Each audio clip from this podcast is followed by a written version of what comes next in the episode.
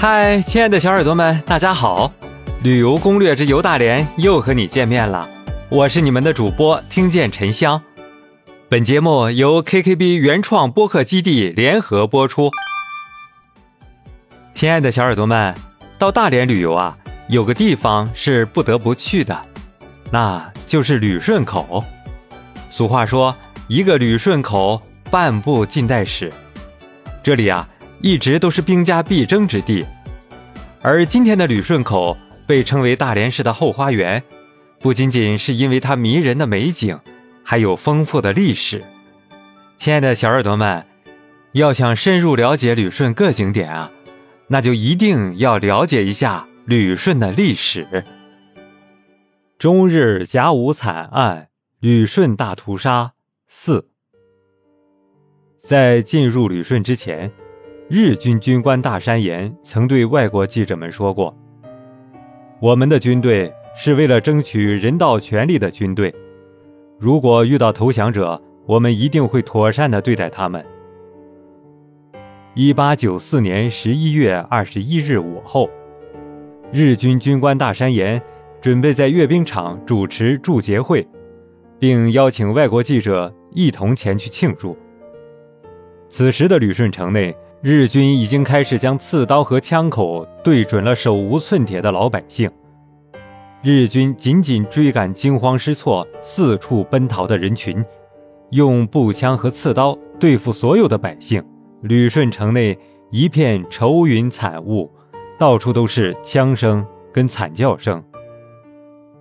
在外面疯狂屠杀的同时，大山岩在宴会厅命令奏响日本国歌。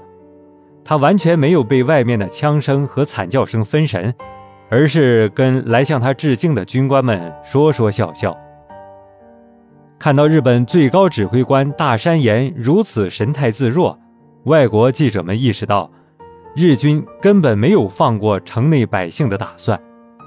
日军之前的说辞不过是他们伪装的面具，他们不单杀百姓，而且还是大规模屠杀。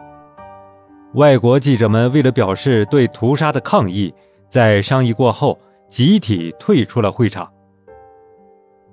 当记者们走出旅顺街头的时候，外面的景象已经是惨不忍睹。他们发现不知道如何走路，目光所到之处都是七零八落的尸体，因为地面上布满了尸体，只有踩在这些尸体上才能前行。面对手无寸铁的百姓，即使有人苦苦哀求，日本士兵还是毫不犹豫地将他们的头颅砍下来。在旅顺的街头巷尾，到处都是日军在残忍屠杀的景象，不管是惊慌的男女、恐惧的老人、哭泣的孩童，甚至连尚在襁褓的婴儿也没能幸免。顷刻间，这座城市变成了人间的地狱。从阅兵式开始时，日军就开始屠杀百姓，直至晚上都未曾停止。外国记者们曾用手臂上的红十字请求日军士兵放过一对父子，他们以为日军当时已经有红十字会，但是日军士兵对他们根本不予理会，而是迅速地将孩子杀死，还挑衅似的将那位父亲捅了三四下。任凭他在痛苦挣扎中爬向自己的孩子，在凛冽的寒风中失血而亡。记者们意识到，他们似乎并不安全，日军士兵可能随时会调准枪头跟刺刀对付自己。不能救人，但总要留下些什么。于是，他们悄悄地记录日军屠杀百姓的场景。在他们看来，懦弱的旅顺人似乎无力反抗。他们将旅顺人称之为“待宰的羔羊”。在旅顺人民反抗日军的纪念油画中，有一幅是纪念一位英勇的少年。这位少年的父母被日军杀害，他决心给亲人报仇，但手无寸铁的他只能想到下毒这个办法。